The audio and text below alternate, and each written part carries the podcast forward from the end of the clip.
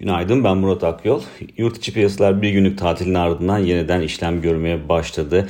Genel olarak baktığımızda piyasalarda sıkı para politikasına yönelik endişelerin hafta başından bu yana varlık fiyatlarının seyrinde belirleyici unsur olarak çalıştığını görüyoruz ki enflasyon rakamlarına baktığımızda özellikle bu endişeleri haklı çıkaran bir tablo karşımıza çıkıyor.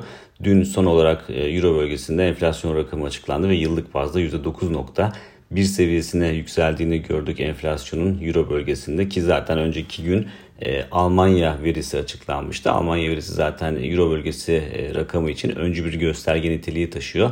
Dolayısıyla Almanya verisinin artmasının ardından yönün yukarı çevirmesinin ardından e, Euro bölgesinde de rakamın %9'u aşması aslında sürpriz değil. Ama tabii ki e, bu yükseliş doğal olarak ECB'nin sonraki toplantısında ki o da gelecek hafta yapılacak 50 bas puanlık e, artırım ihtimalinin artık 75'e doğru kaymasına neden oluyor ki bu da piyasalarda risk iştahının daralmasına neden olan önemli bir unsur olarak çalışıyor.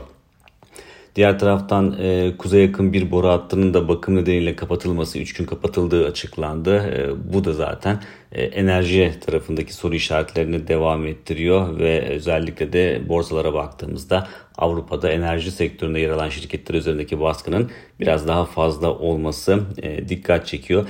İçeride tabii enflasyon e, en önemli konu başlıklarından bir tanesi. E, dün e, Moody's bir açıklama yaptı ki hatırlarsanız Moody's bundan yaklaşık 3 hafta önce Türkiye'nin kredi notunu bir kademe düşürmüştü ve yatırım yapılabilir seviyenin 6 kademe altına indirmişti.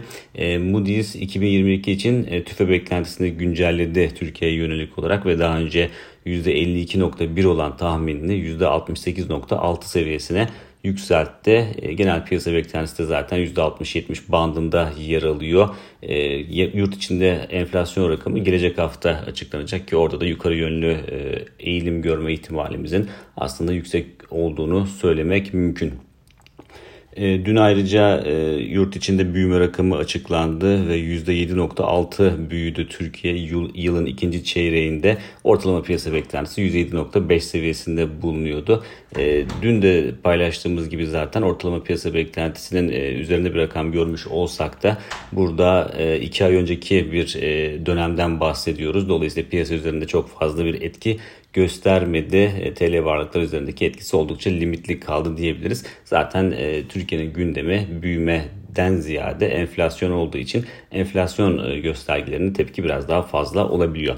E, yurt dışındaki e, zayıflık tabii ki doğal olarak Borsa İstanbul üzerinde de etkili oluyor. Borsa İstanbul'u limitleyen bir unsur olarak çalışıyor e, yurt dışında süren baskı ama endeks yine de BIST endeksi yukarı yönlü eğilimini devam ettirmeyi başarıyor ki yılın başından bu yana endeks e, %70'in üzerinde değer kazanmış durumda. Sadece Ağustos ayına bakarsak da Ağustos ayında %22 oranında değer kazanımı söz konusu. Teknik açıdan baktığımızda herhangi bir bozulma şu an için e, söz konusu değil ama e, indikatörler artık endeksin geldiği noktaları teyit etmekte giderek zorlanmaya başlıyor. Dolayısıyla buna da dikkat etmek gerekiyor. Son olarak teknik analizde öne çıkan hisselere baktığımızda ise bugün Pegasus, Kozal ve Vestel Beyaz'ı görüyoruz. Bir sonraki podcast'te görüşmek üzere.